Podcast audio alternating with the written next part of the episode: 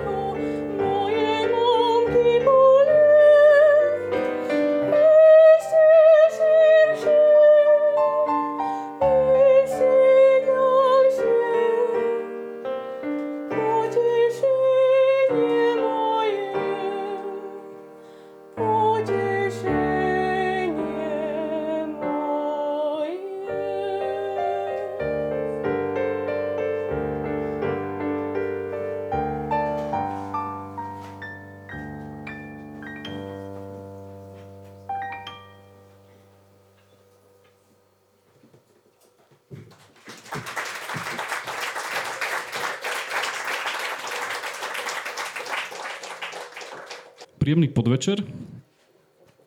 Vítajte v Bašte.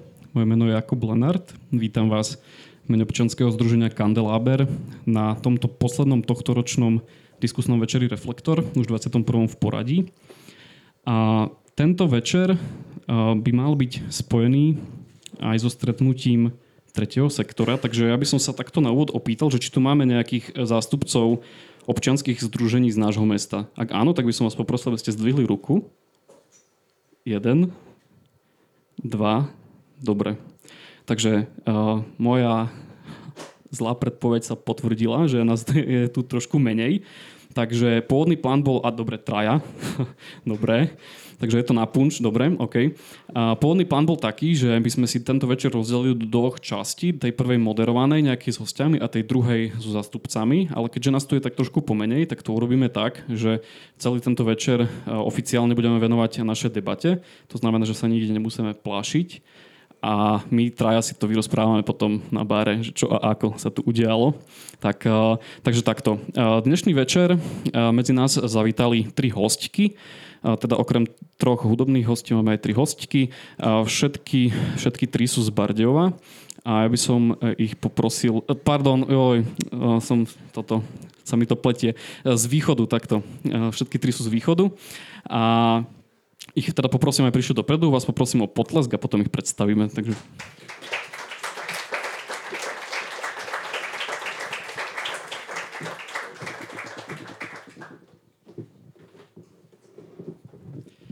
Takže vítajte.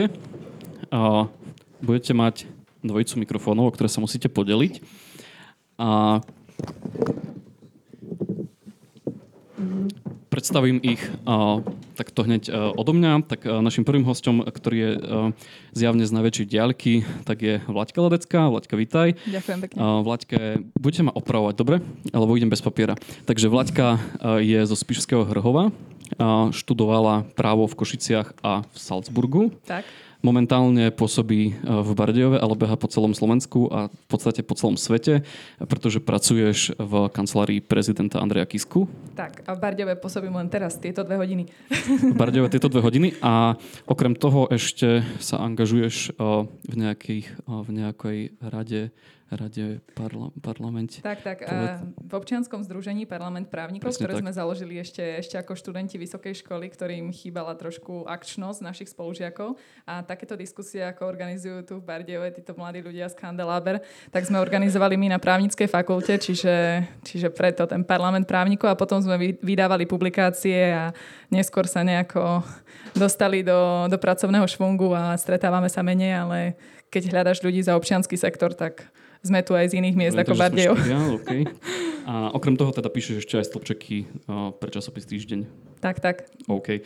A v strede máme a, domácu Silviu Demsku. A Pekný večer prajem. Silvia je učiteľka, učí na základnej škole v Dlhej Lúke, Svetej Faustiny. Učila aj moju sestru, alebo učí ešte stále. Bola som aj triedna tvojmu bratovi. Aj môjmu bratovi, áno, on povedal, že nepríde dnes. A, a, ale, ale mám ťa pozdraviť od Šimona Boguského, ktorý, uh, od ktorého máme tieto krásne klavesy. Ďakujem pekne, Šimon je náš klavirista zboru. Uh, lebo vlastne tá druhá časť, o ktorej by som o tebe povedal, je, že uh, diriguješ detský spev okolo Vinimini už 13. rok. Ja musím povedať, ja som presný opak Vláďky. Vláďka chodí po svete, ja som stále tu v Bardejove, áno. A vediem detský salazianský zbor Viny Mini už 13. rok.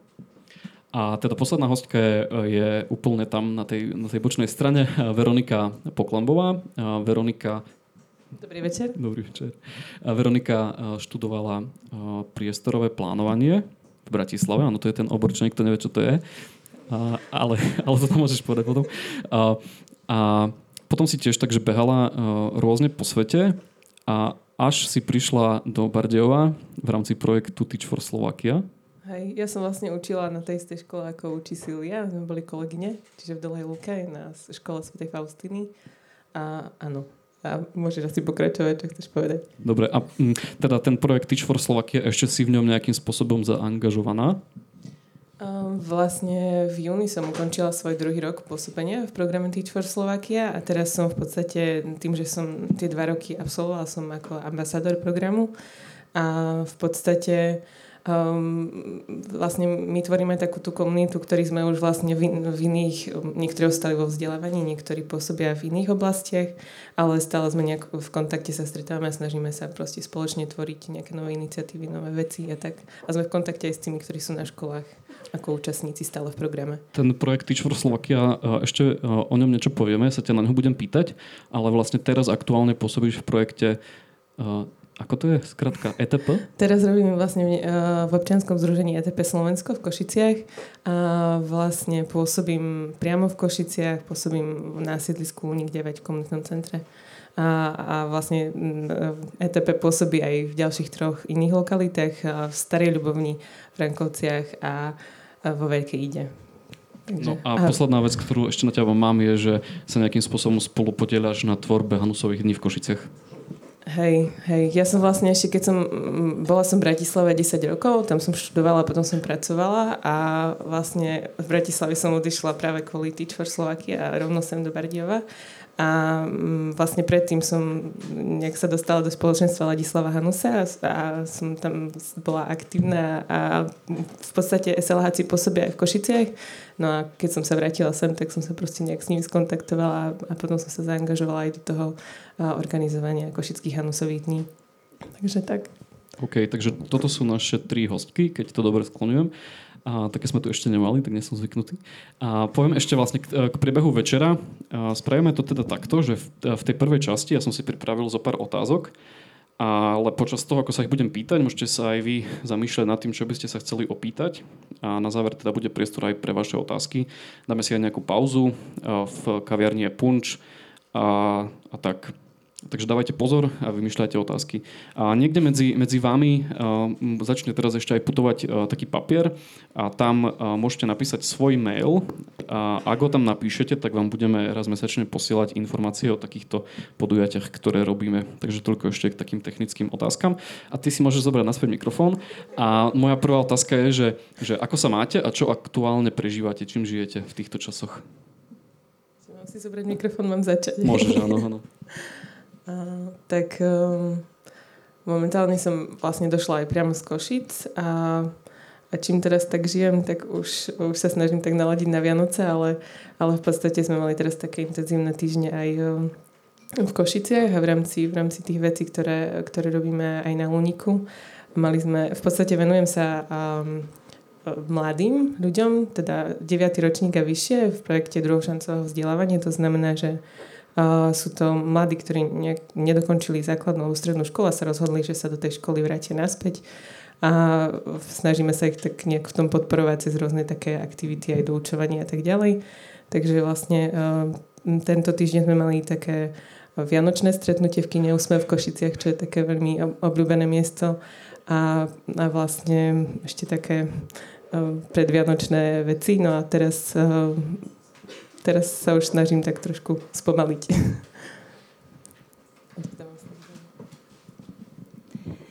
Prvé, čo mi napadlo, je, že žijem pred Vianočným zhonom. Keďže včera nám skončila škola, tak eh, ja ako mamka troch detí som sa pustila do pečenia a pratania. A celkovo december je pre mňa taký náročnejší mesiac. Eh, sviatky sa mi spájajú častokrát nie tak spokojom, ale s tým, že aj, aj toho spievania, aj doma je toho tak, tak trošku veľa a snažím sa to brať pokojne, ale, ale je to náročné. Celkovo vlastne my máme zbor 13 rokov a 14 ro- necelých 14 rokov e, som vydatá, čiže skoro celé moje manželstvo štedrý deň trávime tak, že sa navečeriame a už sa pripravujeme na uh, omšu, kde ideme spievať, ďalší deň to isté, potom zase to isté. Takže uh, je to také náročnejšie obdobie, ale vnímame to tak ako obetu a to také naše poslanie, čo nám prináša aj zase veľa do nášho života. Veľa sme tým získali, takže snažím sa to tak brať pokojne, že takto má byť a takto je to dobré. A ja momentálne žijem touto diskusiou úplne na 100%. Si to nervózna?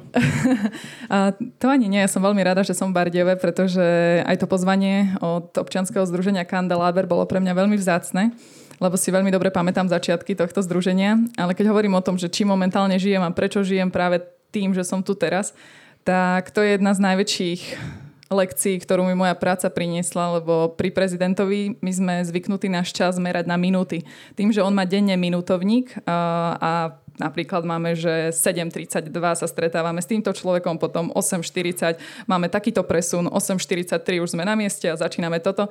Tak my sme zvyknutí jednoducho v každom tom bode programu byť 100% koncentrovaní na to, čo sa deje a neuvažujeme nad tým, čo bude, lebo tie presuny sú strašne rýchle. Čiže vždy ideme 100% tým, čo sa práve deje a to je pre mňa ako pre veľmi roztržitú osobu, ktorá fakt bola človekom, ktorý veľa plánoval, uvažoval dopredu a málo sa sústredil na to, čo práve prežíva, taká, taká veľká vzácnosť, ktorú mi táto práca priniesla. No a, a práve preto si veľmi užívam, že som tu a že, že sa cítim 100% prítomná po 4 rokoch tejto práce. A, a prečo som povedala, že, že to bolo pre mňa veľmi vzácne prísť sem na pozvanie Kandelabru, lebo moja úplne prvá pracovná skúsenosť, ktorú som mala v prezidentskej kancelárii, bola práve s Bardejovom. Vtedy som dostala na starosti agendu regionálnej politiky a povedali mi, že mám vymyslieť prezidentový program, ktorý by mal v Bardejove počas celého dňa. Tak ja som predtým o Bardejove toho vedela málo. Myslím, že som tu ani nebola pred tými 4 rokmi. Pred 4 rokmi, keď som prišla robiť tento výjazd pracovný, som tu bola prvýkrát. A vtedy mi otec ako starosta poradil druhého akože akčného starostu e, zo, zo Sveržova, Paľa Celucha, ktorý mi mal povedať o Bardiove, koho stretnúť, kam ísť, s kým hovoriť. No a medzi tými ľuďmi, ktorých mi odporučil, bolo aj Združenie Kandeláber, ktoré vtedy začínalo a Paľo Ceľok mi ho predstavil ako združenie, ktoré už veľmi dlho funguje a robia perfektné veci a počul som o nich, ale ja som tam ešte nebol, ale počul som o nich. Veľa toho už majú za sebou, ja si hovorím super, že mohli by sme spraviť takú diskusiu s prezidentom, keď som prišla za týmto združením, oni super, áno, spravíme diskusiu s prezidentom, bude to perfektné. A počas tých príprav mi v nejakom momente povedali, že ešte nikdy takú diskusiu nerobili. že to je ich prvá diskusia. Takže bola to moja prvá pracovná príležitosť akože ukázať sa, dokázať, že na tú prácu mám. No a ich prvá príležitosť vlastne spraviť diskusiu aj rovno s prvým mužom republiky.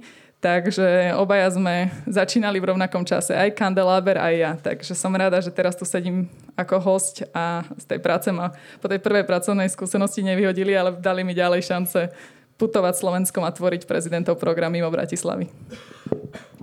Na tejto otázke sme sa nedohodli, že keď to tak vyzerá, že takáto, uh, takáto reklama. Tak uh, môžeš si rovno nechať mikrofón. Uh, moja druhá otázka je, že, že rok 2018, že tento rok bol dosť pohnutý, že ako ste ho prežívali vy? Tak keďže moja práca, začnem pracovne, potom sa dostaneme aj k súkromiu, lebo to sú také moje dva svety. Moja práca je veľmi úzko spätá s tým, čo sa deje v spoločnosti. Jednoducho politika vždy reaguje na to, čo sa práve deje, čo je najväčšou témou.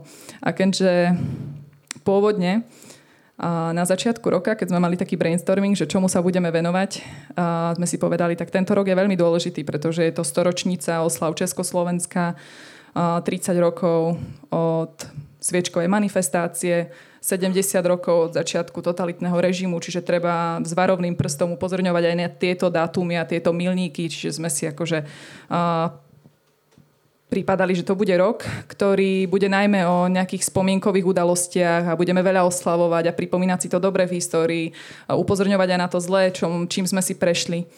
No a nakoniec už po nejakých dvoch mesiacoch sa sa ten čas na spomínanie nezvyšil, pretože bolo tak veľa aktuálnych a nových udalostí, ktoré sme museli riešiť, že, že sme nespomínali, ale čelili sme novým výzvam.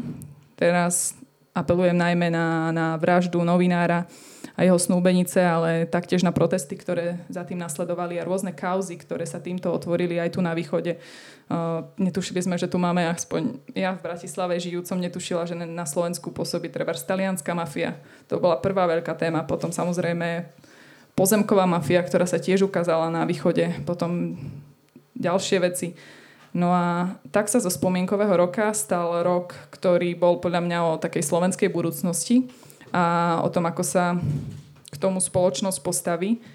A ja som veľmi pyšná na tento rok, pretože aj kamaráti, o ktorých som si myslela, že sú veľmi apatickí voči tomu, čo sa v spoločnosti deje, tak počas tohto roka stáli na uliciach a, a zúčastnili sa protestov, čo by som od nich vôbec nečakala a, a boli súčasťou tej nespokojnosti a toho zrkadla spoločnosti. Čiže pre mňa je tento rok takým pohnutím, nielen v práci, že som mala pocit, že to má zmysel, lebo fakt to boli náročné dni, náročné mesiace, kedy to bolo fakt o rozpade vlády a o takýchto veľkých krízach, ale aj občiansky a ľudsky to bolo pre mňa veľmi, veľmi dôležité to zažiť, vidieť a po celom tom roku musím povedať, že je vo mne taká trošku hrdosť na, na ľudí a na to, čo dokázali zo spodu spraviť a zo spodu zmeniť. Pretože myslím si, že ten, tá reorganizácia vlády, ktorá teraz je, nikomu inému za to nevďačíme, len tým ľuďom, ktorí stáli na námestiach. Takže veľká vďaka za to, lebo viem, že aj tu v okolí sa toho veľa dialo, čiže aj tieto veľmi malé iniciatívy, ale, ale dôležité sú, sú súčasťou tohto príbehu. No a keďže pracovne to bol veľmi ťažký rok sľadom na udalosti, o to radšej som, že v súkromí bol veľmi pekný Uh, zasnúbila som sa, čiže pre mňa to bola taká vec, ktorú som vo svojom živote možno ešte pred pár rokmi nečakala. V mene občanského združenia Kandela Berti gratulujem. Hej, hej, treba to povedať môjmu otcovi najmä, lebo ten reagoval na moje zasnúbenie, keď som volala, že tati, ideme sa brať. Čo? Prečo? Čo si povedala? Ja, že áno, áno. A on, že no takými dôležitými vecami musíš uvažovať. Takže som rada, že mi gratulujete, lebo tie gratulácie trvali dlhšie našej rodine ale, ale sú to krásne veci, tak som rada, že tento rok bol, bol kontrastný, ale v konečnom dôsledku veľmi užitočný. Silvia, ty a tvoj rok 2018? Ja som sa nezasnúbila. uh, No, pre mňa bol tento rok 2018 rokom zmien, pretože som nastúpila po materskej dovolenke do práce, vymenila som Veroniku, vrátila som sa do svojej triedy a bolo to také náročné, pretože o, tú pozornosť, ktorú som koncentrovala na môjho synčeka, som zrazu musela rozdeliť okrem rodiny na zbor a na prácu. A bolo to ťažké zladiť, a pretože som sa snažila byť naplno aj tu, aj tam a zistila som, že, že to nejde. Takže uh, prežívam takú, takú dosť únavu, musím povedať. Ale na druhej strane uh, bol to rok, kedy som zažila veľa pekného tým, že človek sa dostane trošku viac vonku, tak spozná viac nových ľudí a tým bol ten rok veľmi pekný. No a s našim zborom sa nám podarilo nahrať nejaké piesne a podarilo sa nám po 8 rokoch natočiť klip, čomu sme sa tešili a tým som žila vlastne pol roka, pretože sa to veľmi dlho ťahalo. Takže dá sa povedať, že skoro celý rok som žila aj týmto. Takže bol, bol to pekný, ale náročný rok. OK. si posúvame ten mikrofón.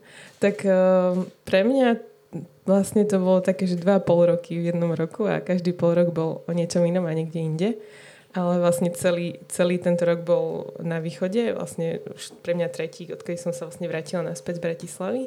A, a vlastne prvý pol rok som bola tu v Bardiove, a v Dolej Lúke na škole, do júna som vlastne učila.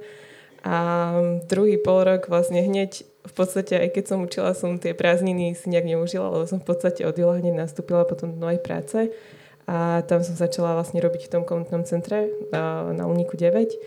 Takže, takže také zmeny, aj stiahovanie, aj noví ľudia a, a také výzvy. Aj vlastne predtým som robila vlastne s, mlad, s mladšími žiakmi, potom teraz som sa posunula k takým, ktorí sú vlastne mládežníci, starší a tak. Takže m, viacej takých posunov aj geografických a iných. A, um, naozaj, že veľa stretnutí, veľa ľudí aj tak rodine m, z toho sa teším, že vlastne mám tu aj svoju rodinu blízko teraz, a, takže, takže aj, aj takto sme vlastne mali viacej takých pekných vecí v rodine, narodenie vlastne o, synovca a tak, takže, takže to boli pre mňa také pekné momenty, keď sme mohli byť spolu, takže, takže tak. Tak tiež gratulujeme. A vy ste, vy, ste, vy ste vlastne to už trošku tak aj načali, tak teraz by som sa vás opýtal na vaše jednotlivé, neviem ako to nazvať, tak súhrne projekty, práce. A môžeme, môžeme Veronika, a, že čo to je teda to Teach for Slovakia, mm-hmm. ako si do toho bola zapojená a čo je to, to druhé, čo si neviem stále zapamätať, ETB. okay. Tak vlastne Teach for Slovakia je program, ktorý vlastne ako koncept prišiel vlastne pôvodne z Ameriky. A je to už vlastne taká sieť programov, ktorí sa venujú zlepšovaniu vzdelávania v jednotlivých krajinách a vlastne celé je to už taká vlastne globálna sieť programov už v viac ako 30 krajinách. A na Slovensku vlastne teraz akurát v septembri sa rozbehol 5. ročník a v podstate je to o tom, že, že mladí ľudia aktívni, ktorí chcú sa nejak angažovať pre zlepšovanie nielen vzdelávania, ale celkovo podmienok alebo života na Slovensku alebo v niečom sa chcú angažovať pre našu krajinu, tak prichádzajú do toho programu, prichádzajú na dva roky učiť do nejakej konkrétnej základnej školy. Ja som teda pôsobila v Dlhej Luke na cirkevnej základnej škole Sv. Faustiny a vlastne v rámci v rámci toho sa snažíme proste priniesť niečo z toho, z tých svojich predošlých skúseností vlastne do toho prostredia tej konkrétnej školy. A na druhej strane vlastne sa aj my učíme, máme proste predbe- priebežne rôzne tréningy a, a vlastne máme svojho mentora, že sa vlastne učíme, um, stávame sa, teda učíme sa byť učiteľmi. A, a pre mňa, a myslím, že všetci to tak hodnotíme, že sú to naozaj také veľmi prínosné roky pre nás a, a čo je pre mňa aj prínosom z toho programu je, že, že vlastne je tam taká komunita naozaj aktívnych ľudí, s ktorými naozaj, že zdieľame podobné vlastne nejaké naladenie, spoločné záujmy a tak a že je to také pre nás vzájomne inšpiratívne. Viem, že je tam proste priestor vytvárať spoločné proste nejaké iniciatívy, projekty a tak. A a teda, ale spoloč- takou víziou je vlastne zlepšovať uh, podmienky pre všetky deti na Slovensku práve cez to vzdelanie. A, a a ETP, či nie? Ešte sa ťa opýtam na to Dobre. Teach for Slovakia, že ty si vlastne študovala niečo úplne iné, že nie si učiteľka, že ako to prebieha, že e, tí ľudia vlastne prichádzajú z úplne iných oborov a no vlastne na dva roky učia. Nebol s tým problém, alebo ako to, ako to celé prebieha? Tak e, vlastne na začiatku, e, keď sme do programu vstupovali, tak v lete pre nás bola úplne taká intenzívna príprava. 6 týždňov sme proste mali, e, sme boli zavretí a sme sa vlastne sme mali intenzívne tréningy v tom, že vlastne ako, ako sa pripravať na hodiny, ako viesť triedu a proste taký, taký, taký prvotný taký kurz, že e, aby sme vedeli vlastne v septembri byť pripravení na, na to, čo, čo vlastne na škole čaká. No a ale vlastne ten tréning a tá príprava tým nekončí. Vlastne celé dva roky je to o tom, že vlastne každý e, účastník má svojho mentora, ktorý k nemu prichádza do školy vlastne na hodiny. Dostáva každý z nás, e, alebo teda z tých učiteľov, účastníkov spätnú väzbu na to, čo vlastne a na tej hodine predviedol a tak sa stále snažíme si nastavať potom nejaké ďalšie cieľe, ako sa zlepšovať a tak ďalej. Čiže je to vlastne v podstate intenzívne dva roky stále mm, sa pracuje každý na tom, aby sa vlastne zlepšoval ako učiteľ v tej triede. Takže A odporúčala by si to? áno, Dobre. to je dlhšia odpoveď. Hej, akože veľa, takto. Um, mám veľa známych a kamarátov, ktorí sa mi tak ozývali, lebo proste mm, som sa snažila nejak aj to zdierať aj na Facebooku, alebo proste keď chodím kde, tak rozprávam o tom a, a veľa kamarátov sa ma potom pýtalo s tým, že ja, som, ja by som tak uvažoval, tak e, pýtajú sa ma viacerí, že teda hej, nie, alebo ako ja hovorím, že mm, rozhodne som rada za tú skúsenosť a odporúčam to a, a je to potom také na zváženie, že, že každý vlastne čo je ochotný do toho dať a proste čo od toho očakáva, čiže, čiže tak. Takže ty si vlastne strávila ten čas tu na v Dlhej Luke. Potom, keď e, tento čas skončil, tak si sa zapojila do toho projektu Slovensko, ETP. Uh, A čo to- hej, čo to ja teda som je? vlastne sa tam dostala tak, že v podstate už keď som išla do Teach, som vedela, ja som študovala to priestorové plánovanie a v rámci toho štúdia aj popri škole som sa mm, nejak tak viac začala venovať takým komunitným aktivitám, komunitnému plánovaniu a tak a vedela som, že, že, že tomuto by som sa chcela venovať a vedela som, že chcem sa vrátiť na východ. A No a vlastne počas o, po prvom roku máme stáže, že každý si vyberie nejakú organizáciu, môže to byť ministerstvo, môže to byť um, nejaká neziskovka, rôzne to môže byť, nejaká inštitúcia iná. A vlastne tam sa snažíme získať nejaké nové kontakty, zručnosti, vyskúšať si možno, že či by to mohlo byť to, čo by sme chceli robiť potom. A ja som vlastne bola počas toho prvého, teda počas toho leta práve v ETP, lebo som vedela o nich, že o, vlastne robia programy a robia projekty vlastne v rómskych komunitách aj vlastne aj, aj s cudzincami. No a, a ma to zaujalo natoľko alebo strane teda, že, že vlastne som tam potom nastúpila o rok, keď som skončila vlastne v programe ten druhý rok. Teda čo je podstatou toho, e, toho ETP Slovensko? Uh, tak ako venujeme sa rôznym projektom, a v rámci ktorých sa snažíme zlepšovať podmienky vlastne tým obyvateľom rómskych komunít v tých štyroch lokalitách, ktoré som hovorila. A venujeme sa, prost, pripravujeme aktivity pre deti v školskom veku, aj teraz vlastne tým starším, ako som hovorila, to druhošancové vzdelávanie. Vlastne máme projekty, vlastne mentoringový program, kde vlastne uh, vybrané deti majú svojich mentorov, s ktorými sa pravidelne stretávajú a vlastne tí sa im snažia nejak dávať ako podporu ich posúvať ďalej, inšpirovať ich.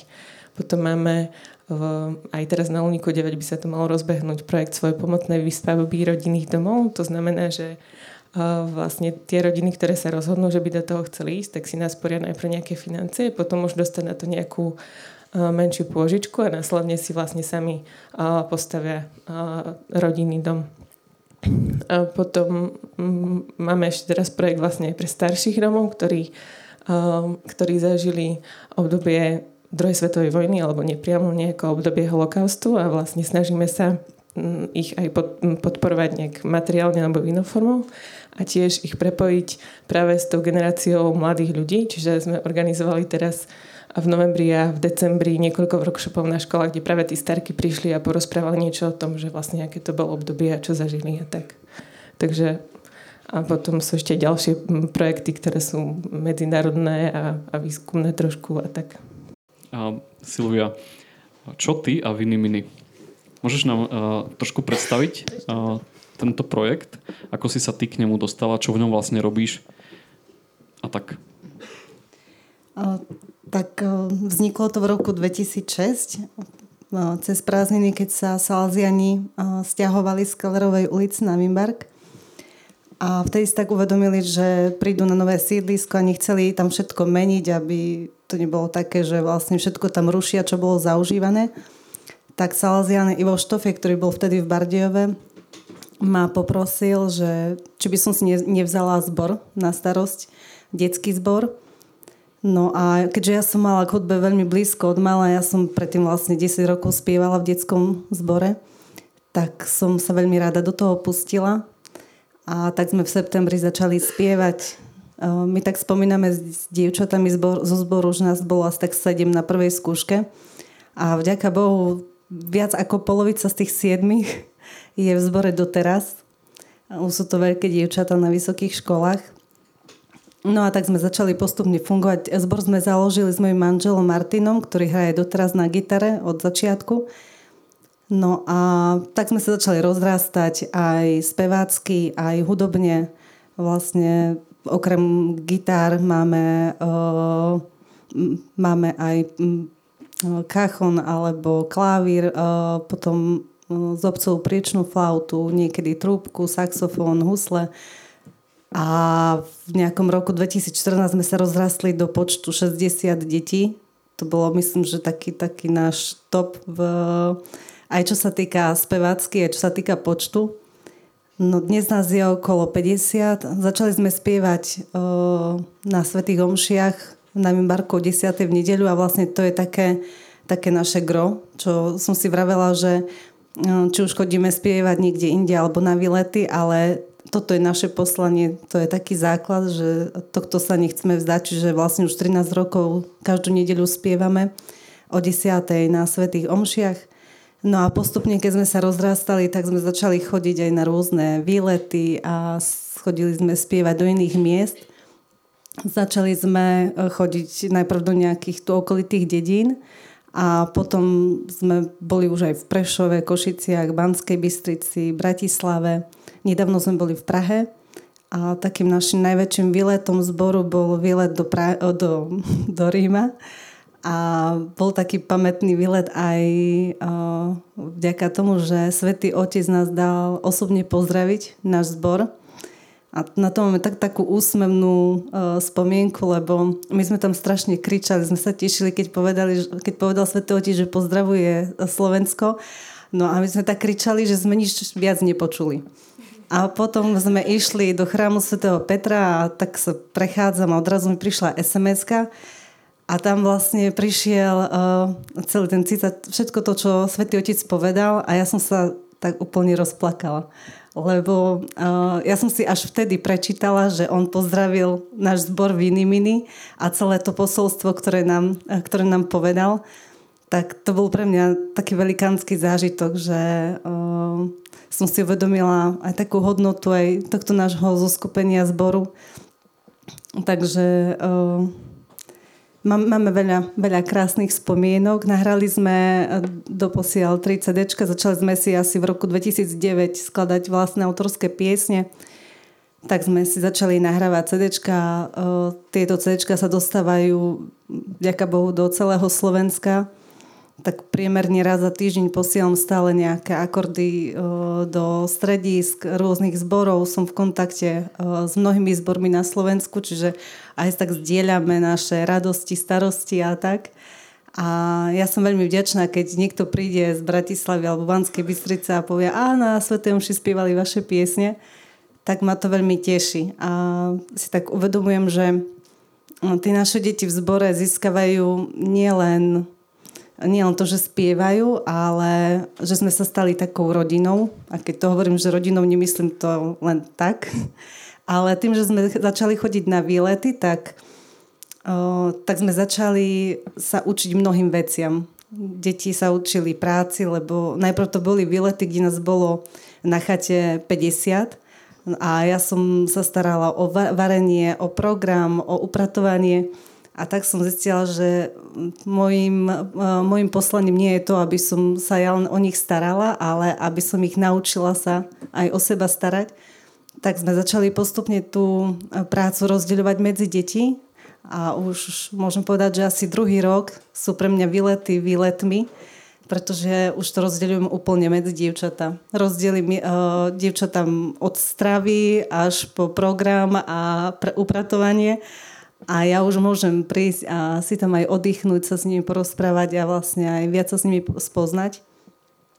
No a o, takže učia sa aj o, práci, učia sa starostlivosti. Mnohé dievčatá zo zboru sú dnes animatorkami, že už oni vlastne majú svoje vlastné skupinky, o ktoré sa starajú.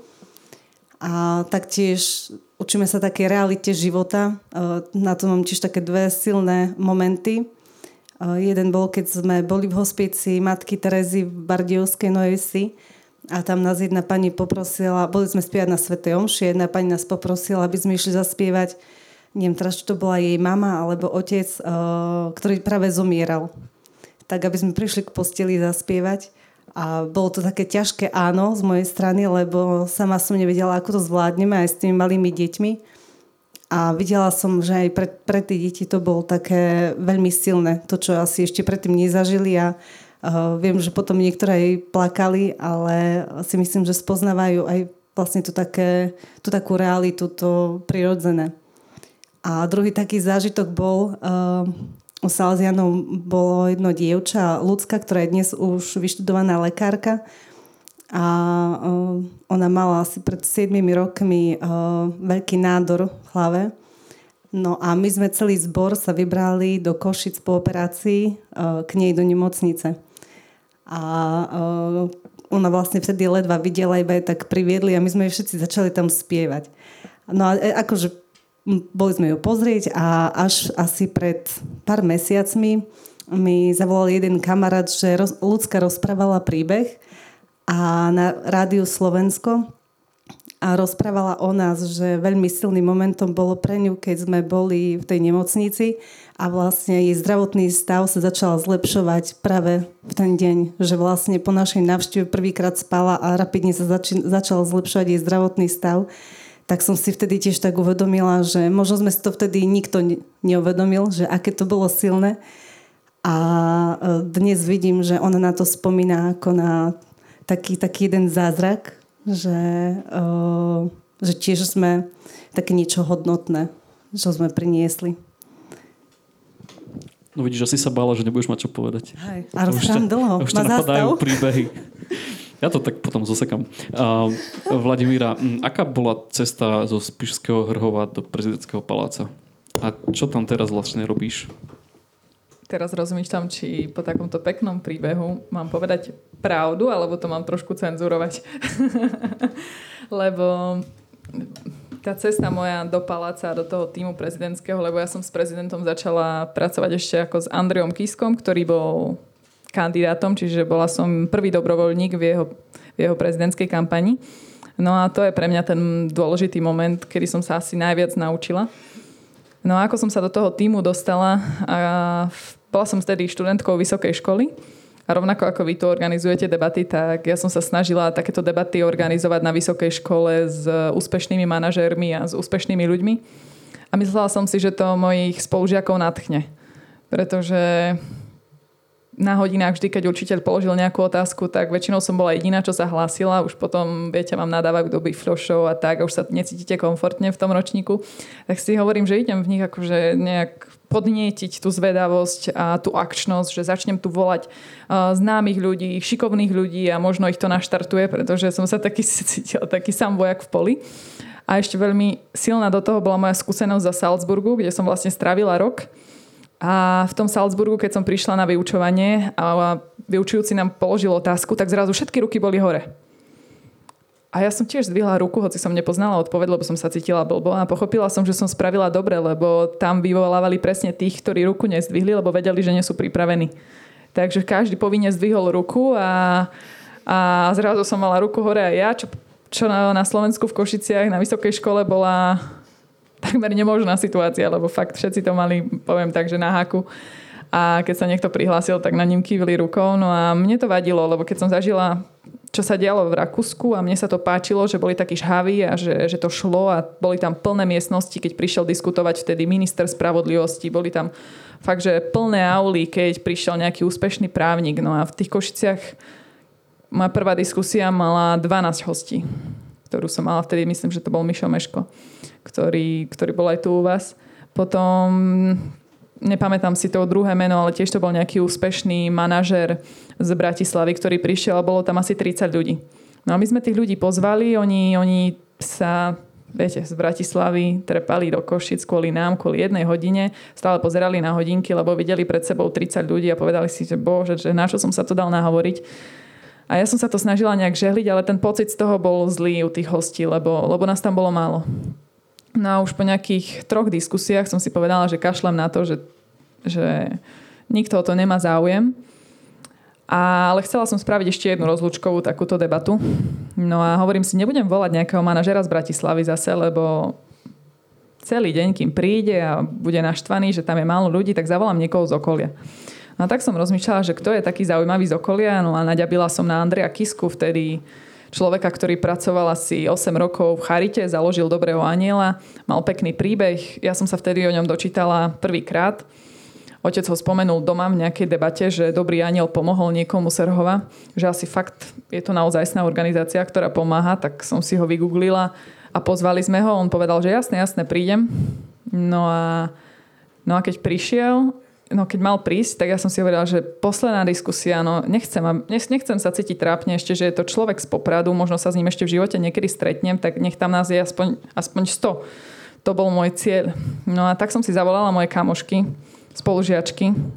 Fakt pekné baby študovali na práve, tak som to chcela využiť. Ja hovorím, že baby, keď každá z vás prinesie proste na tú diskusiu troch, štyroch kamarátov, tak hneď, hneď nás tam bude proste 50 a ja sa na vás polieham, nič od vás nebudem chcieť už celú výšku, len prosím vás, príďte vy a doneste so sebou každý nejakých kamošov.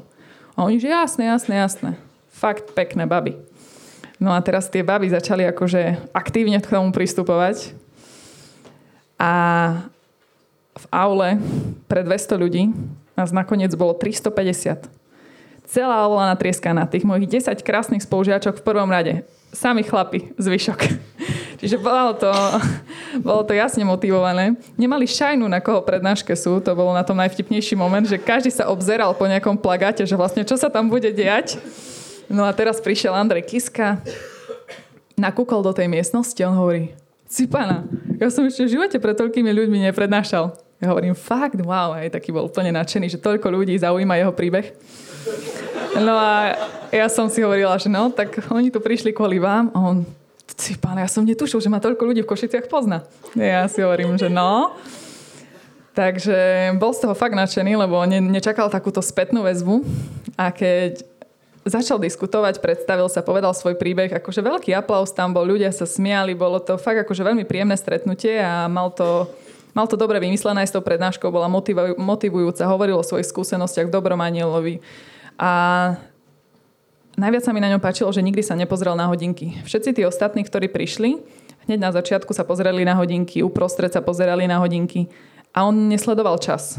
Bol úplne odovzdaný nám a nikde sa neponáhľal.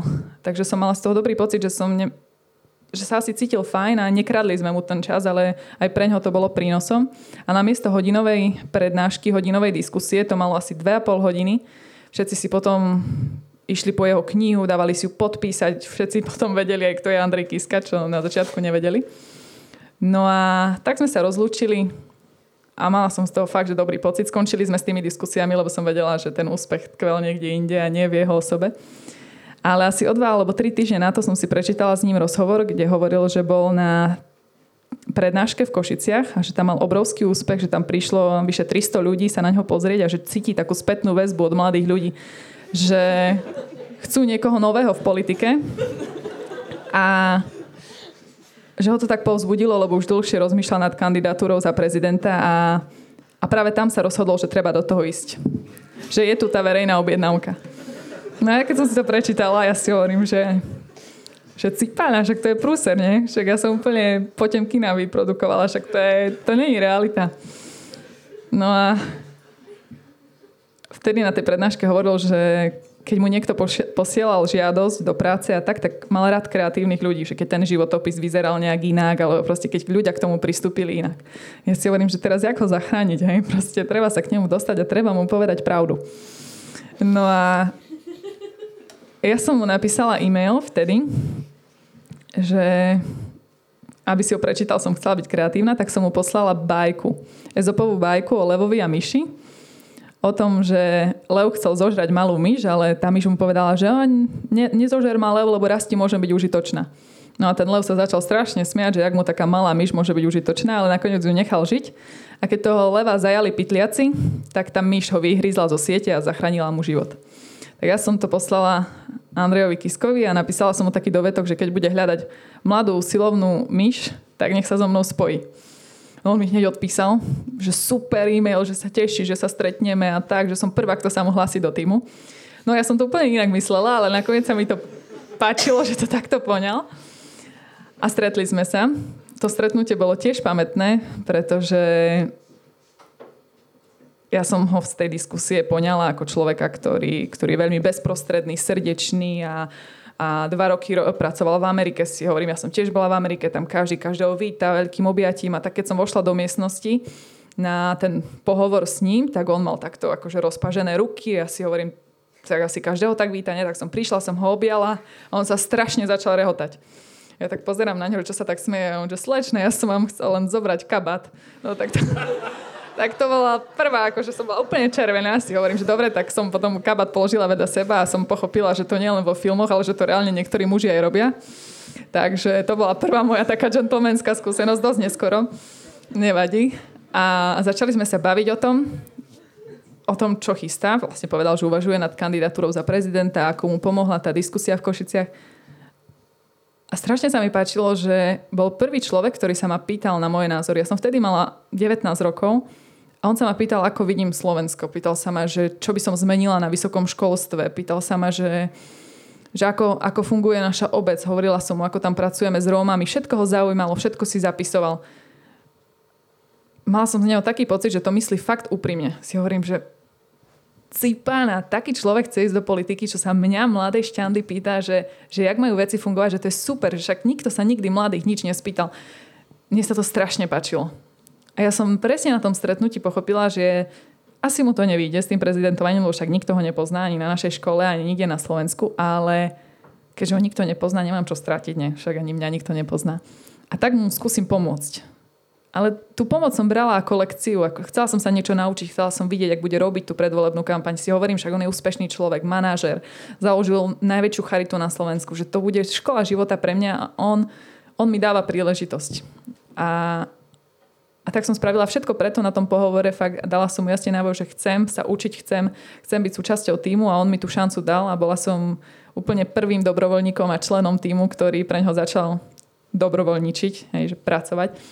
No a celú tú kampaň sme tvorili 3 roky a bolo to úžasné, lebo ono mne fakt nič nevedel, nevedel odkiaľ som prišla, kde som sa vzala, ale úplne neznámeho človeka bral na všetky rokovania, lebo videl, že mám záujem o politiku, že, že chcem vidieť, ako to funguje. Čiže či to boli tvorby stratégií, či to boli ľudia z PR agentúr, či to boli prieskumné agentúry a tak ďalej. Všetky tie zložky tej kampane som zažila, lebo on vlastne nemal nikoho iného, iba iba svoju pravú ruku, takého manažera, ktorý s ním pracoval a potom mňa, dobrovoľníka, ktorý som robila, že podrž, podržtašku, zbierala podpisy a vlastne všetko, čo bolo treba. No a veľa tých dobrovoľníkov sa mu počas celej kampane neprihlásilo, keďže nikto mu neveril, že to vyhrá, tak som dosť dlho bola len ja. No a, a tých mojich 10 spolužiačiek pekných, lebo im sa ten nápad páčil. takže, takže touto cestou som sa dostala k Andrejovi Kiskovi veľmi, veľmi nečakane. Ale nikdy počas tej predvolebnej kampane som sa ho nepýtala na to, že a keď vyhráš, budem môcť pre teba pracovať alebo niečo podobné, vôbec nie. My sme poprvé nečakali, že to vyhrá, ale chceli sme, chceli sme, aby aj takýto človek skúsil na Slovensku preraziť, povedať svoj príbeh, možno proste mladým ľuďom ukázať, že aj toto je potenciálny politik, proste človek bez politickej minulosti, ale s dobrým príbehom a ktorý to myslí úprimne. A, a preto sme sa o tom nikdy nebavili. Aj keď ho zvolili, keď som zažila tú volebnú noc a úplne niečo neuveriteľné a historické pre mňa, tak ani vtedy uh, sme sa nebavili o tom, čo bude na druhý deň. Podal mi ruku, poďakoval mi za všetko a naše cesty sa rozišli. Ja som potom odišla na niekoľko mesiacov do Francúzska, kde som sa učila francúzštinu. Uh, Stážovala som na francúzskej ambasáde a jedného dňa mi zazvonil telefón, neznáme číslo. A ja som zdvihla telefón a sa pýtam, že kto? A že tu Andrej. Ja hovorím, jaký? A on, že prezident. Ja hovorím, wow. No a tak sme spolu komunikovali. On hovorí, že a ty kde si teraz? Ja hovorím, že vo Francúzsku. Preboha, čo tam robíš? Ja hovorím, tak tu sa snažím niekde akože nájsť job a tak, akože páči sa mi to, tu mám aj pracovnú ponuku z Rakúska, asi tam pôjdem robiť.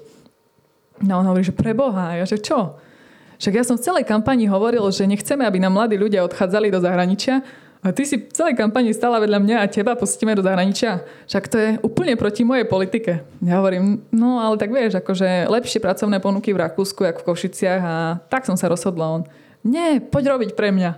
To nemôžeme tak začať, že ty pôjdeš prvá, čo si vedľa mňa bola niekde inde. Ja ti verím, ty to dáš.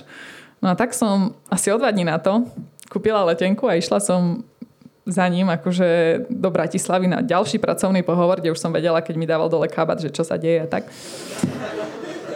A, a vtedy vlastne sa ma spýtal, že kde vidím, kde by som mohla byť užitočná, kde vidím svoju príležitosť. No a ja som nevedela posúdiť. A on mi povedal, ja ťa vidím na protokole. Protokolisti, vieš, oni sekírujú od rána do večera, to tebe išlo aj v kampani, to ti pôjde aj teraz. To proste to sú takí, vieš, takí teroristi, ktorí dávajú pozor na, na čas, aby som všade bol na čas, organizujú mi stretnutia. Tak, ty by si bola perfektná protokolistka. Ja hovorím, však dobre, však budem protokolistka. No. Tak som išla na pár dní na protokol, tam som začínala najprv stážou a tak ďalej. A strašne ma to nebavilo. Nemohla som nikoho sekírovať, lebo som mala nad sebou riaditeľa, ten sekíroval prezidenta. Ja si hovorím, že také to bolo, no ani som sa s prezidentom nerozprávala, ani som a nad ničím nemohla uvažovať, lebo nikto sa ma nič nepýtal, bola som zavretá v kancelárii a asi hovorím, že to není pre mňa. Tak som po niekoľkých týždňoch zaklopala na dvere prezidenta a hovorím, že ja si myslím, že ja by som mala robiť politiku. On sa strašne zasmiel, že, že čo, ja už viem o politike, si hovorím, čistý politik, hej? čo mladí ľudia vedia o politike. Hlavne, že pred troma rokmi sa ma na všetko pýtal. No a ale dal mi šancu, lebo v tomto on je povestný, že on dáva šance, ale krátke šance. Musíš veľmi rýchlo dokázať, že na to máš. No a moja šanca bol ten Bardejov, kde som mala spraviť vlastne jeho program, jeho výjazd a nejakú interakciu s mestom a ľuďmi, ktorí tu pôsobia. A je sranda, že dnes sedím tu a vám to rozprávam, lebo najviac sa mu z toho Bardejova páčila tá diskusia s ľuďmi. Politici, politici sa veľmi boja chodia, chodiť diskutovať medzi ľudí, lebo politici nie sú úplne obľúbená skupina ľudí na verejnosť. A, a my sme si v tej predvolebnej kampani fakt zažili všetko možné. Antikampaň v zmysle, že hádzali paradajky a rôzni akože uh, zaplatení a nezaplatení nesym, nesympatizanti robili veľké zlo na tých predvolebných diskusiách a ja som bola organizátorkou takej prvej diskusie spolu s vami, s Kandelabrom, ktorá mala byť po voľbách už prezidentská. A veľmi sa toho báli všetci v našej kancelárii, že páne Bože, Bardiové, no tam on nebude určite obľúbený, však tam, tam úplne iní ľudia vyhrávajú treba z komunálne voľby a tak. a ja si hovorím, že dajme im šancu, mladí ľudia. A či vôbec takto príde, sa ma pýtali tí poradcovia. No a my keď sme prišli, bolo tam fakt okolo 500-600 ľudí, bolo to fakt plné. Perfektne pripravený moderátor, perfektné otázky z publika, energia, zvedavosť, No a Vďaka tomuto výjazdu do Bardejova mi zostala robota regionálnej politiky, čo aj dodnes robím. Vymýšľam prezidentový program v regiónoch. Snažím sa ho dostať medzi ľudí, ktorých by mal spoznať, ktorých by mal stretnúť, vidieť problémy. Nedávno sme boli treba v Sobranciach, pretože tam je najväčšie stredisko cudzineckej policie a momentálna situácia na Ukrajine v tých Sobranciach dostatočne žije a jednoducho komplikuje to tam život miestnym. Čiže toto sú témy, ktoré sa snažím otvárať a a keď to mám popísať úplne polopatisticky, tak ja ako pracovník a poradca prezidenta chcem, aby to nebol ten politik, ktorý z Bratislavy bude hovoriť o tom, že ako to vyzerá na východe. Ale proste príde, vystúpi z Bavoraku a pochopí, príde medzi ľudí, uvidí, spýta sa ich, celý deň strávi v sobranciach, do ktorých sa musí trepať 7 hodín a on to urobí, lebo, lebo je ochotný počúvať a na to som pyšná, aj na to, že ho tam dostanem, lebo nie je to úplne jednoduché fakt tým politikom vysvetliť, ako dôležité je byť prítomný na druhej časti Slovenska. Takže takto je to s tým kandelabrom poprepájané všetko. Ste v pozadí. Není to Soroš, to ste vy. Už ste aj vypli mikrofón. A, dobre. A, takže mm, hľadiac na hodinky a, je za minútka 8, takže spravíme to tak, že ja vám dám a, ešte jednu otázku, na ktorú veľmi stručne odpoviete. Tak, stručne. Potom si dáme prestávku, tak na, na 10 minút a potom si dáme otázky z publika. Môže byť? Super. Dobre, tak moja otázka je, že ako na, na to, čo ste teraz tu hovorili, reaguje vaša rodina, vaše okolie a spoločnosť? Ako to vnímate? Tie vaše aktivity, vašu prácu? Môžeš, Vláďka, začať? Takto. Budem stručná, pochopila som ten odkaz. Tak ja, si musí, ja sa musím priznať, že ja mám že vydarené DNA, lebo my máme v našej DNA takú akčnosť. Fakt vždy, vždy, keď som bola doma, nikto iný doma nebol, iba ja, lebo všetci ostatní robili, makali a realizovali svoje sny. Tak som pochopila, že ani ja nemám byť doma, ale mám niečo robiť. A tak sa teraz angažujem v Bratislave v prezidentskej kancelárii, ktorá, ktorá mi zaberá 6 dní môjho týždňa, lebo fakt makáme. A dnes ráno som ešte bola v Košiciach, bola tam anielská kapusnica. Na štedrý deň celý deň pracujem s prezidentom, lebo chodíme po nemocniciach a vlastne snažíme sa byť s ľuďmi, ktorí, ktorí budú musieť svoj vianočný čas stráviť tam, či lekári alebo pacienti. Takže venujem 99% času svojej práci. No a potom mám také bočné projektíky, ktorým venujem 0,5% a potom to 0, ďalšie 5% mi zostáva na tie najkrajšie veci. A to je, že rodina a priatelia a môj snúbenec, ale keďže on je rovnako vyťažený ako ja, tak si aspoň nebabreme do kapusty a ne, nevyčítame si, že, že sme spolu málo, lebo ani ja, ani on nemôžeme byť spolu tak často, ako chceme, ale potom tie spoločné chvíle sú o to vzácnejšie. Takže asi jednou vetou vzájomne sa podporujeme a fandíme si.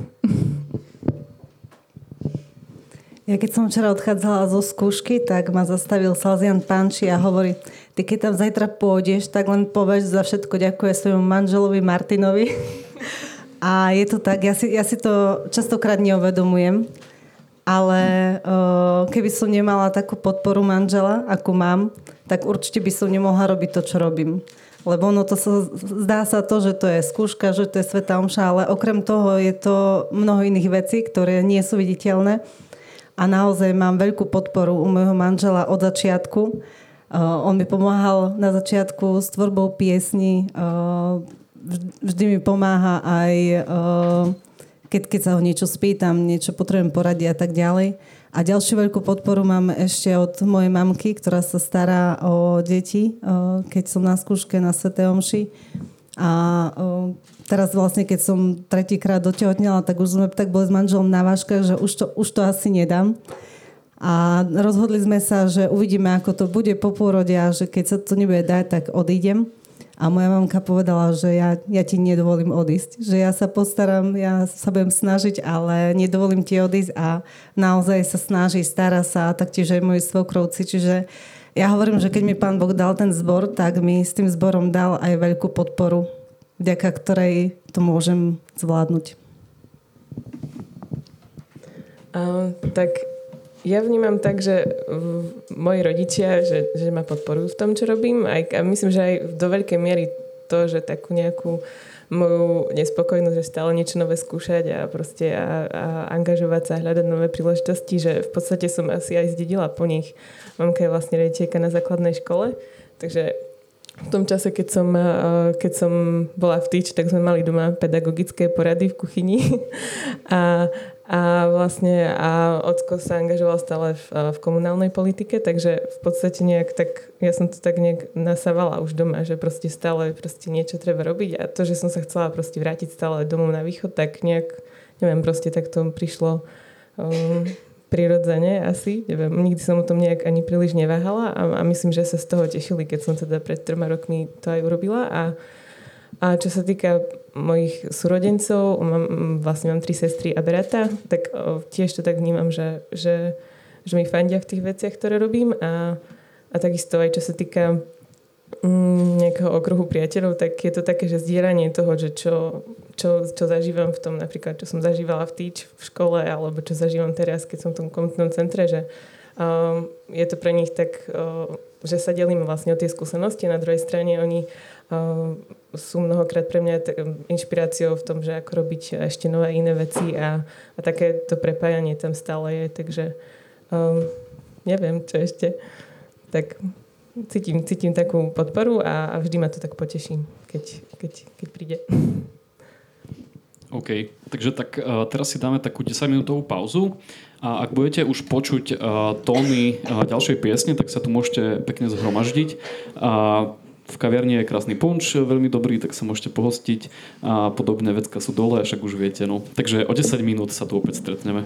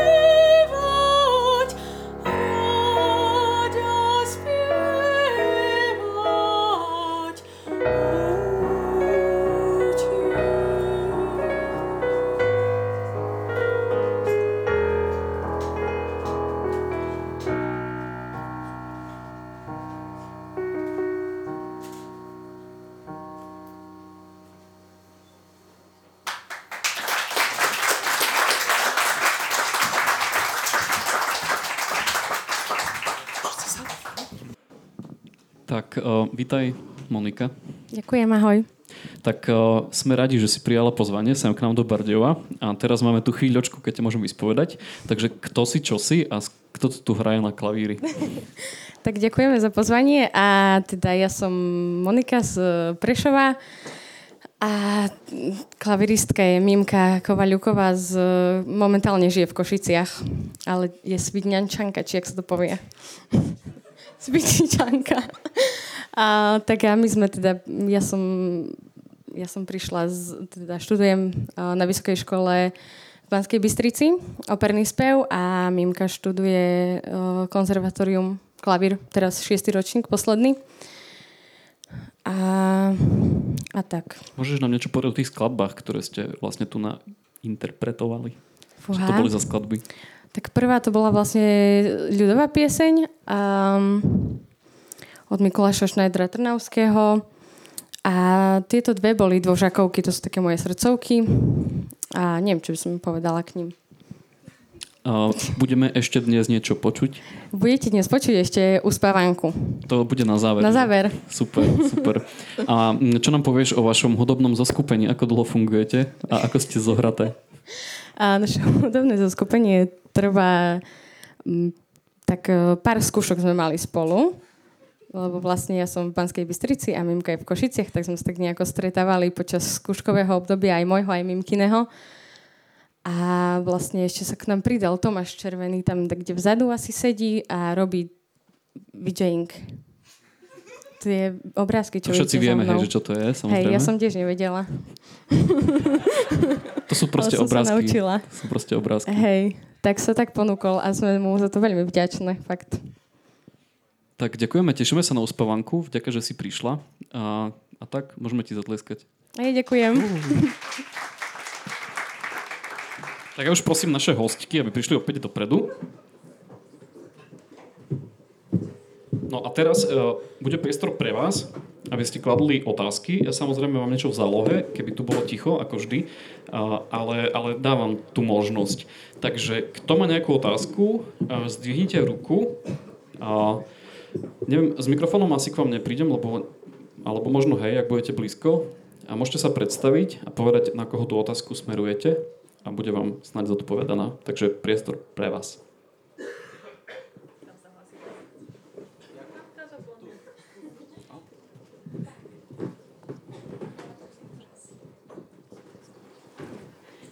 Dobrý večer. Moje meno je Lucia Hrešková. Veľmi pekne ďakujem všetkým dámam za uh, veľmi inšpirujúce príbehy. A moja otázka konkrétne je na Vládku Ledecku. Ja by som sa chcela opýtať na uh, taký odkaz prezidentského týmu pre mladých ľudí, ktorí sa zo zahraničia vracajú nielen na Slovensko, ale konkrétne na východné Slovensko. Ako môžeme pomôcť? Ďakujem veľmi pekne za otázku. A dnes sme sa presne cestou z Herhova sem do Bardejova, keďže som tu aj s rodičmi, bavili o tom, že, že aké je vlastne to naše východné Slovensko, že čo nás tak definuje. A môj otec povedal jednu trefnú vec. On toho nepovie veľa, ale keď povie, tak vždy to platí, ale to hovorím len raz a výnimočne, lebo potom, potom bude hovoriť veľa, mám pocit.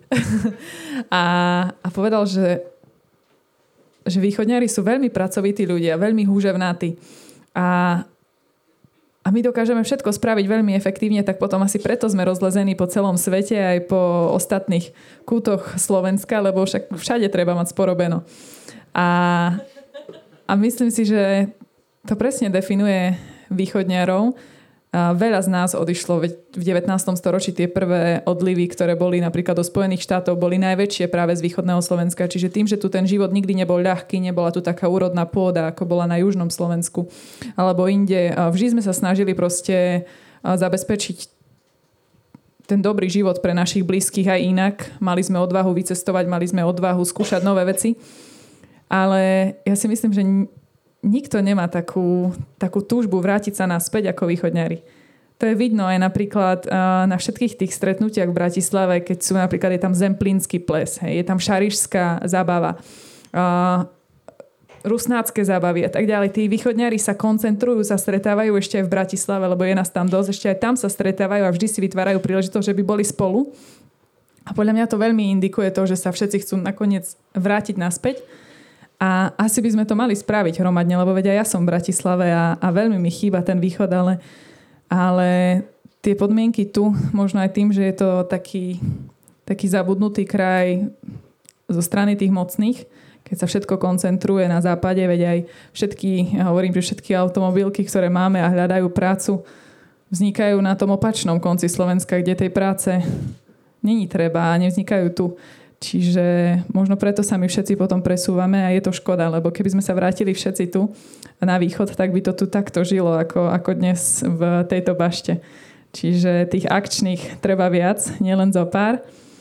A prezidentský odkaz, prezident hovorí stále mladým ľuďom, aj keď chodíme po zahraničí, a stretávame tam slovenských študentov, hovorí, je super, že študujete na zahraničnej vysoké škole, strašne sa mi to páči, že ste sa tu dostali, ale nezabudnite sa vrátiť. A to je presne to. Je super a ja som strašne teším, že som študovala v zahraničí, že teraz som v Bratislave a zberiem skúsenosti. Ale popravde úplne najradšej by som bola, keby sa mi podarilo prísť na východ a to, čo som sa naučila, mohla zúročiť. A nehovorím teraz, že len do Vrhova. Mne sa veľmi dobre žilo aj v Košiciach, keď som, keď som tam bola. Čiže tí tí mladí ľudia, keď chcú žiť v meste a vlastne ich to ťaha k tým väčším možnostiam, tak majú priestor aj na východe. Ale musia prísť a, a vytvoriť si tu tie príležitosti, lebo asi nám ich nikto iný nevytvorí, len my sami.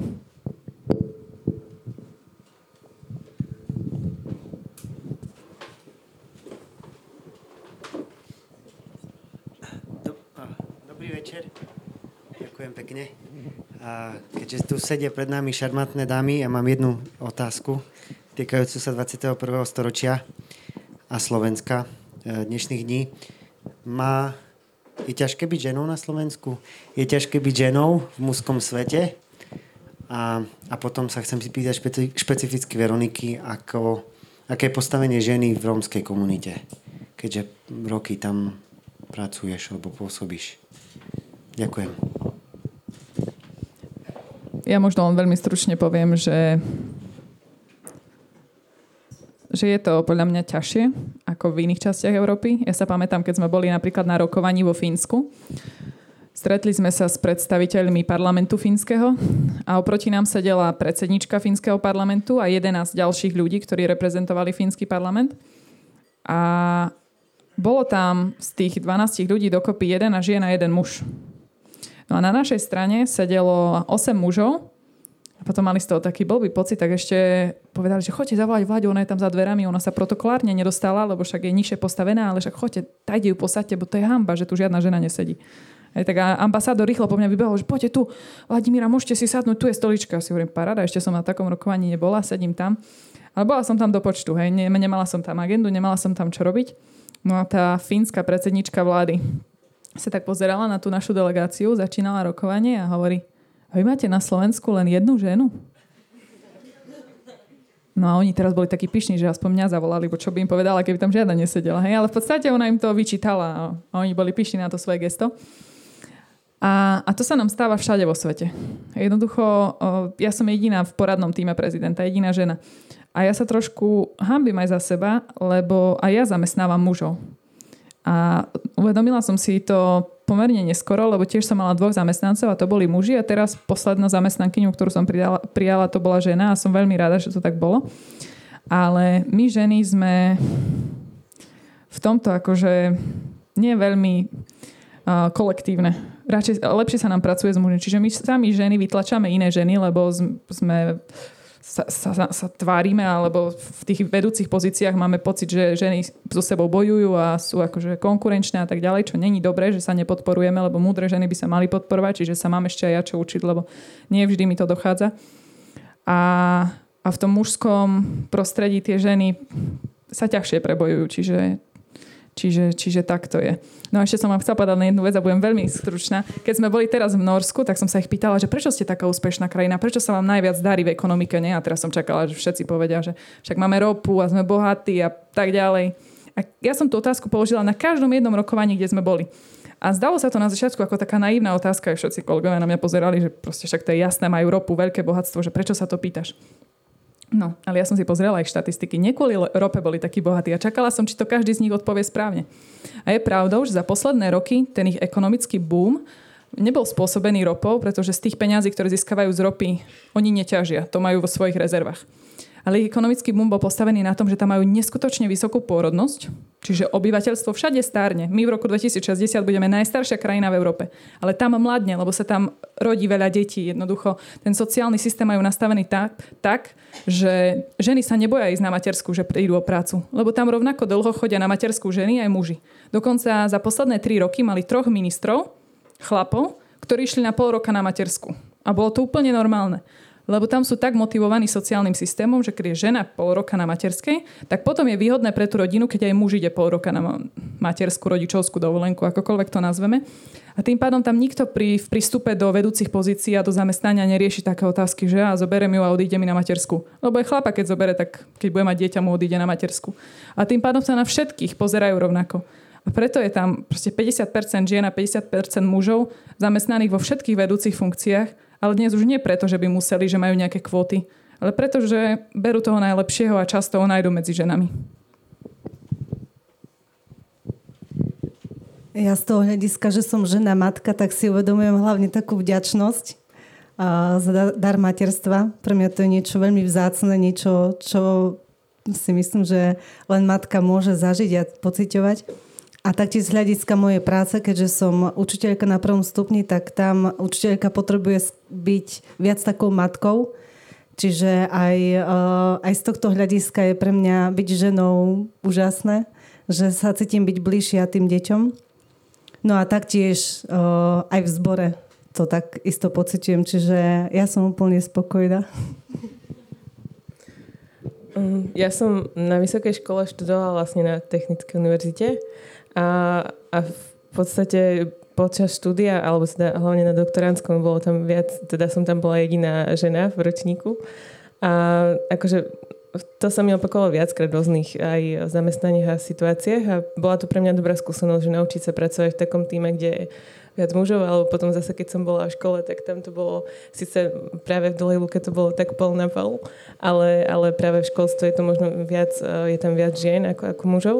A neviem, akože nejak som to príliš, možno som mala to šťastie, že som príliš to nemusela riešiť, že by to niekto príliš, aj čo sa taká vysokej školy alebo potom práce, že by to niekto príliš nejak riešil, že, že proste, či som, či som žena, alebo by tam radšej chceli mať na tej pozícii muža, tak asi, asi som to príliš nemusela nejak mm, s tým zápasiť, čiže Čiže to bolo fajn. A napríklad, čo sa týka teraz uh, nedávno, keď som hovorila o tých košických Janusových dňoch, tak tam boli samých uh, chalani vlastne v tom organizačnom týme, tak títo stále niekoľkokrát a pomaly na každom stretnutí veľmi prizvukovali, že akí sú radi, že tam majú konečne nejaký ženský, uh, ženského člena v týme, že som, že som proste mala na to nejaký iný pohľad a že som to mohla tak obohatiť.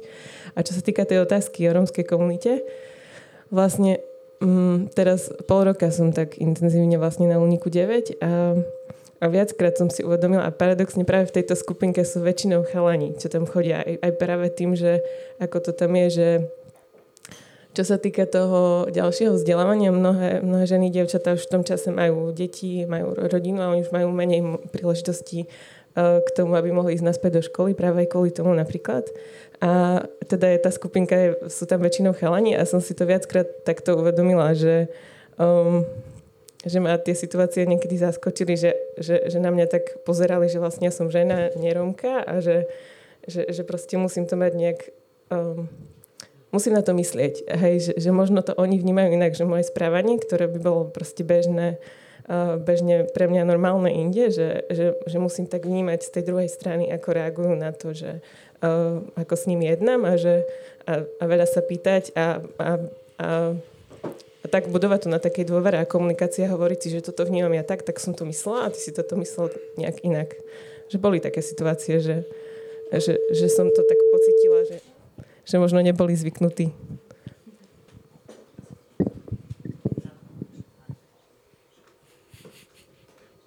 Môžeš sa opýtať na hlas. Teda nedotiahne môj kábel tam až.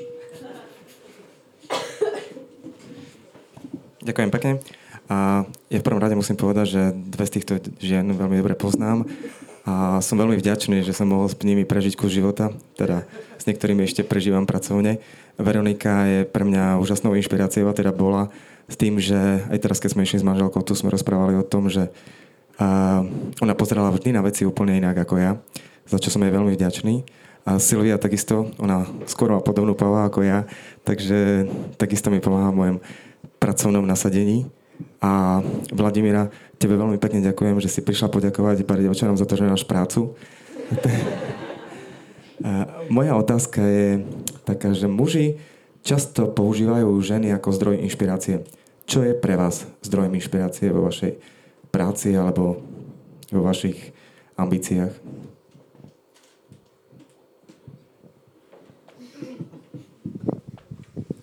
Pre mňa je vždy inšpiráciou to, čím žijem a to sa premieta do piesní, ktoré skladám. Čiže keď som smutná, tak zložím smutnú pieseň, keď ma niečo trápi alebo keď sa na niečím zamýšľam, tak presne taká pieseň vznikne. Ja hovorím, že moje piesne sú takým osobným denníkom, ktoré posielam do sveta. Takže tie inšpirácie prichádzajú z každodenných udalostí. Presne to, čím človek žije, tak, tak to sa premieta aj do jeho práce, do jeho poslania, do jeho tvorby. Pre mňa sú inšpiráciou ľudia a možno to súvisí aj s tým, že som veľmi zvedavá a strašne ma zaujímajú príbehy iných. Aj teraz, keď sa na vás pozerám, tak si tak v duchu hovorím, že fúha, čo robí ten a, a je tento človek šťastný a fakt akože som veľmi zvedavá. Som dosť neslušná v tom, že ešte keď sedím v kaviarni, rada chodím sama a počúvam, o čom sa iní bavia. Fakt je to veľmi neslušné, ale, ale mňa fascinujú príbehy druhých a ako zvládajú také každodenné starosti a, a, a strašne veľa otázok kladiem aj v práci, aj, aj, aj ľuďom, ktorých stretnem. A aj môjmu frajerovi, ktorý, ktorý potom krúti očami a hovorí, že, že bože, není to úplne jednoduché s tebou. Ale keď, keď už chcem byť slušná a nechcem počúvať iné debaty a, a nechcem ľudí otravovať mojou zvedavosťou, tak čítam biografie, príbehy ľudí, ktorí, ktorí ich dobrovoľne zverejnili. A, a to je pre mňa úplne že najväčší relax. A taká obľúbená biografia a obľúbené príbehy sú dva životné, ktoré ma veľmi fascinujú a jeden je Tomáš Baťa, pre mňa veľký vzor a druhý je Tomáš Garik Masaryk, aj kvôli politike, aj kvôli, kvôli jeho pohľadu na život. Takže to sú také dve moje top osobnosti, ktoré ma inšpirujú popri ľuďoch, ktorí sú mi blízko a ktorých spoznávam.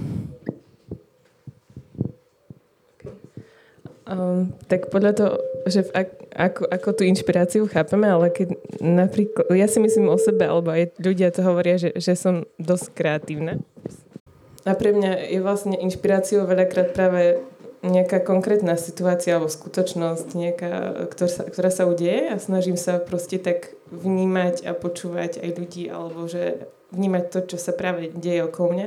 Napríklad e, teraz, keď, keď hovoril Marek predtým vlastne, ktorý bol e, teda kolega v Dlhej Luke, tak vlastne tam, keď sme začínali taký projekt, ktorý sme robili o čítaren Svetej Faustiny, ono to vzniklo tak um, nejak spontánne, že vlastne prišla nám nejaká zasielka kníh a potom vlastne kolegyňa hovorila, že chcela by niečo, nejak, nejaký, rozbehnúť nejaký čitateľský kutik a tak. A proste to pre mňa bola taká proste hodená rukavica, že niečo, niečo by sa mohlo teda s tým spraviť a v podstate z toho vznikol potom celý projekt, že sme boli vlastne bežať celá škola tuto na námestí a potom vlastne boli z toho všelijaké čitateľské popoludnia a vznikla čítareň škola a tak ďalej. Že v podstate sa snažím byť že, že tou najlepšou inšpiráciou pre mňa sú buď ľudia, aj ľudia okolo, moji blízky, moji priatelia, tí nových, ktorí stretávam, alebo aj práve také nejaké príležitosti, že niečo sa niekde vyskytne a že dobre, poďme s tým niečo spraviť, poďme to posunúť ďalej. Takže to.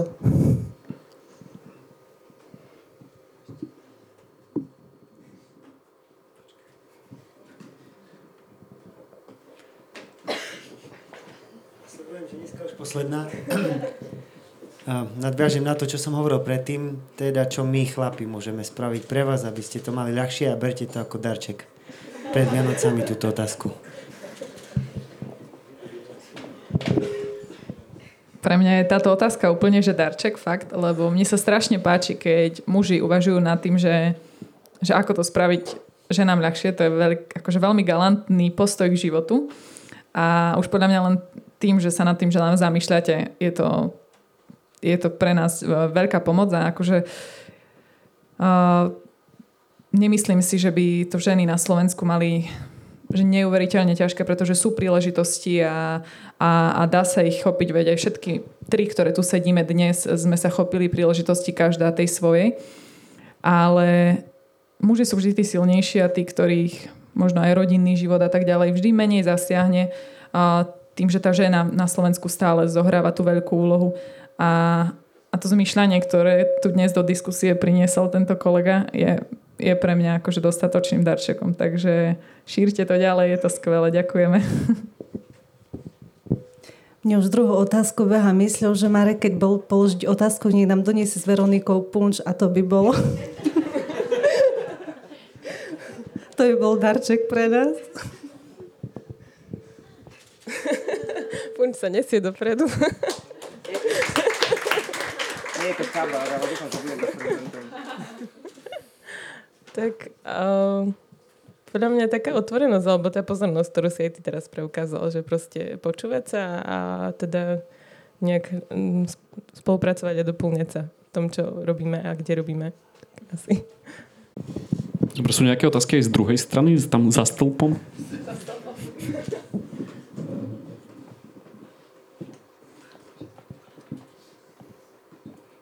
Tak ja vyťahnem jednu z tých svojich pripravených.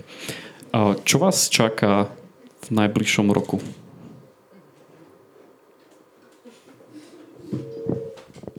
Mňa čaká posledných 6 mesiacov v prezidentskom paláci, keďže prezident už veľmi otvorene povedal, že ďalej kandidovať v prezidentských voľbách nebude. A musím sa priznať, že aj si ich užívam, lebo táto práca je pre mňa veľkým akože veľkým zadozučinením aj za to moje veľké snívanie, ktoré som mala. Vždy som niečo také túžila robiť a som strašne vďačná a šťastná, že sa mi to podarilo. Ale tiež si uvedomujem, že sa to už asi nezopakuje, takže tých 6 mesiacov konečne som si začala zapisovať, čo všetko vzácne zažívam, lebo spravila som veľkú chybu, že som si doteraz zápisky nespravila a boli to fakt vzácne stretnutia pred týždňom o takom čase som predýchávala stretnutie so Svetým Otcom, ktoré som mohla absolvovať a vo Vatikáne a to sú presne veci, ktorých sa stalo niekoľko v rade a tie spomienky skresľujú, tak škoda, že som si nezanechala nejaké autentické zápisky. Až teraz ten posledný pol rok dokumentujem. No a keď to skončí, tak, tak potom uvidíme, čo bude ďalej. Verím, že to bude dobre. Ja by som si prijala v tom nasledujúcom kalendárnom roku nahrať ešte, ešte naše CD so zborom, keď sa podarí, keď pán Boh dá. Alebo aspoň nejaké piesne, ktoré by sa zase zachovali. V práci budem pokračovať, tak ako som doteraz pracovala v tom rodinnom živote. Ja mám stále takú túžbu ešte mať bábetko. tak toto by som si prijala. Ja na túto otázku práve, že asi ani neviem odpovedať. A, a asi ani, ani, aj som rada, že beriem to tak, že vlastne keď sa pozriem spätne pár rokov dozadu, tak som každý rok vedela, že zhruba čo ma čaká. Neviem, teraz skončím školu, teraz pôjdem niekam na rok, teraz pôjdem niekam na dva roky. A proste stále to bolo také nejaké um, dosť, nie že rozkuskované, ale vedela som, čo ma čaká najbližší pol rok a rok, alebo v nejakom konkrétnom období. A teraz pre mňa bola taká dosť veľká meta a také veľké rozhodnutie teda, že som vedela, že, že sa chcem vrátiť na východ a teraz vlastne robím prácu, ktorá ma veľmi baví a v ktorej sa naozaj vidím a vidím proste veľký priestor proste rozvíjať, e, skúšať nové veci, písať možno nové projekty, skúšať aj nové veci práve na tom s, s tými mladými, kde sme. A ale skôr to beriem tak, že som otvorená, čo ten nový rok prinesie a teším sa na to a som rada, že, že, že môžem byť tam, kde som aj teraz tu Pardiove práve dneska večer, takže, takže tak. Tak ja sa premiestním na tú druhú stranu, aby som bol k dispozícii. To je tak všetko, čo môžem urobiť asi. Môžem vám položiť otázku z druhej strany. Tak uh, môžem to tak exkluzívne povedať, že posledná šanca sa niečo opýtať. Tak možno niekoho nabudím. A teraz už sa každý hanbí, bo už je posledná šanca.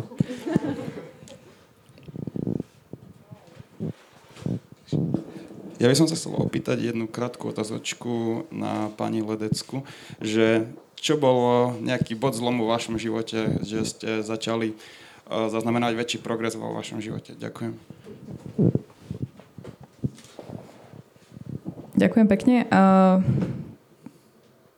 akože tých pracovných zlomov v mojom živote bolo veľmi veľa, ale ja som asi nikdy nebola šťastnejšia, ako som teraz a keď som šťastná, som aj najproduktívnejšia. A to možno práve tým, že mám taký som šťastná v súkromnom živote. Že mám partnera, ktorý ma podporuje, že mám zdravú rodinu, šťastnú, ktorá si tiež plní svoje sny.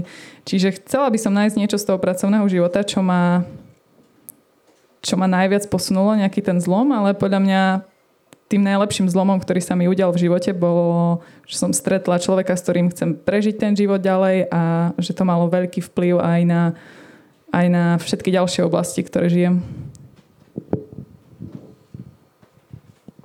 No dáme ešte jednu šancu, nie?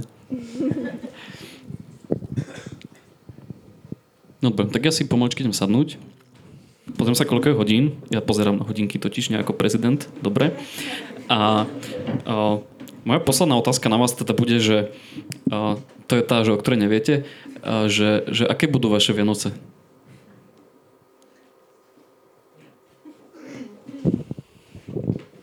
Budú prežité v kruhu rodiny, ja verím, že budú hlavne pokojné, požehnané. A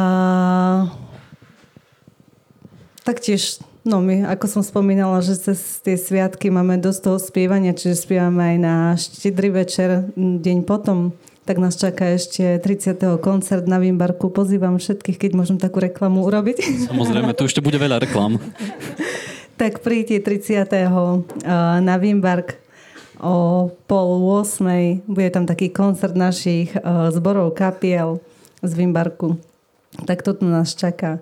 A, a ja verím, že ich prežijem tak v rodine naplno. Ja ináč veľmi rada hrajem spoločenské hry s deťmi a na to sa teším, že konečne bude taký čas, kedy, kedy si sadneme spolu, sa zahrajeme. A, a chcela, chcela by som si ich naozaj tak vychutnať. Verím, že sa mi to podarí. Ja keď tu počúvam veľa moju spolurečníčku, tak ona úplne ako z príručky odpovedá tie veci, ktoré nám povedal Svetý Otec, keď sme ho pred týždňom stretli. Lebo on sa nás všetkých spýtal, že či máme rodiny. No a ja, ja ešte rodinu nemám, nemám deti, ale tých, čo majú deti, tak sa ich spýtal, že či sa s nimi hrajú, či im venujú svoj čas a že či majú spoločné aktivity. A teraz keď povedala, že sa teší na to, ako budú hrať spoločenské hry, tak to je, to je presne ten odkaz, ktorý dal všetkým tým, ktorí majú rodiny, Svetý Otec, že cez Vianoce venujte sa svojim deťom a nielen tým, že ste pri nich, ale buďte prítomní, uh, hrajte sa s nimi, rozprávajte sa s nimi, súťažte. No takže to je presne odkaz toho Svetého Otca, čiže znova nechal pozdraviť. no a moje Vianoce budú ešte stále pracovné a ja sa veľmi teším, keď budem mať také Vianoce, ako, ako tu moja spolurečníčka raz. Ale budú dosť pracovné, ale som, som vďačná aspoň za tie chvíle, keď som tu na východnom Slovensku, že som, že som doma pri rodičoch a, a že môžem, môžem zažívať že práve východňarské Vianoce, ktoré sú pre mňa proste o smiechu a doberaní si jeden druhého, lebo my sme fakt taká komediánska rodina. Takže najviac sa teším na, na na ten hlasný smiech, ktorý bude počuť z našho domu počas najbližších dvoch, troch dní. Takže asi toľko. Tak moje Vianoce tiež budú také v kruhu rodiny. Teraz e, pomaly sa budem presúvať do Terne, vlastne k rodičom. Tam už je aj moja najmladšia sestra. A postupne vlastne tak budeme nejak počas sviatku sa tak stretávať aj s rodenci, s rodinami a po návštevách. Aj vlastne tuto mám starých rodičov v Bardiove, čiže, čiže mm, sa na to teším, že vlastne to budú také, taký čas proste stretávania sa a, a na to vlastne na čo nebolo možno posledný mesiac alebo aj dlhšie proste čas, že, že bolo toho veľa, tak, tak na tie stretnutia sa teším. Veronika Poklambová, Silvia Demská a Vlaď Kladecka, ďakujeme veľmi pekne.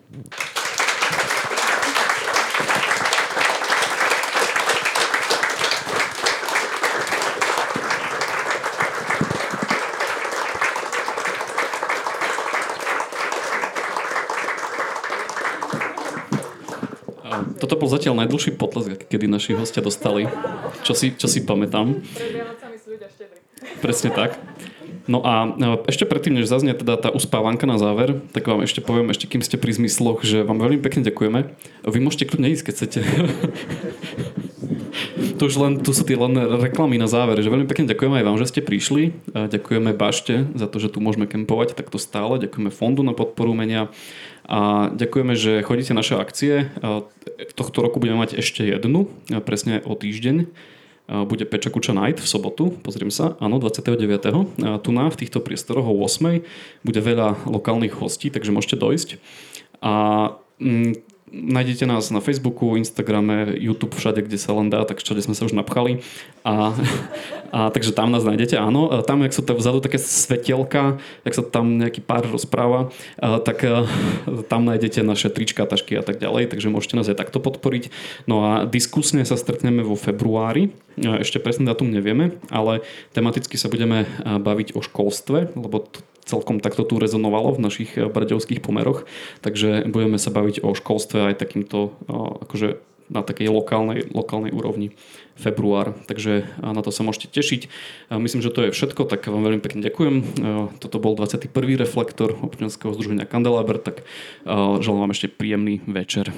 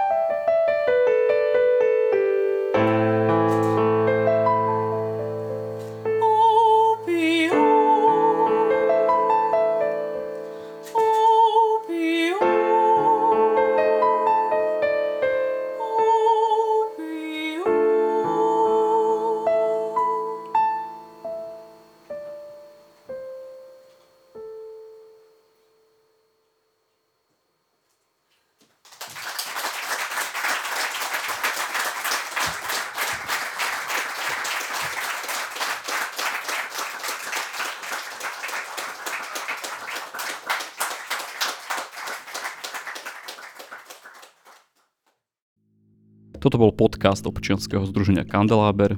Viac o nás nájdete na www.kandelaber.sk.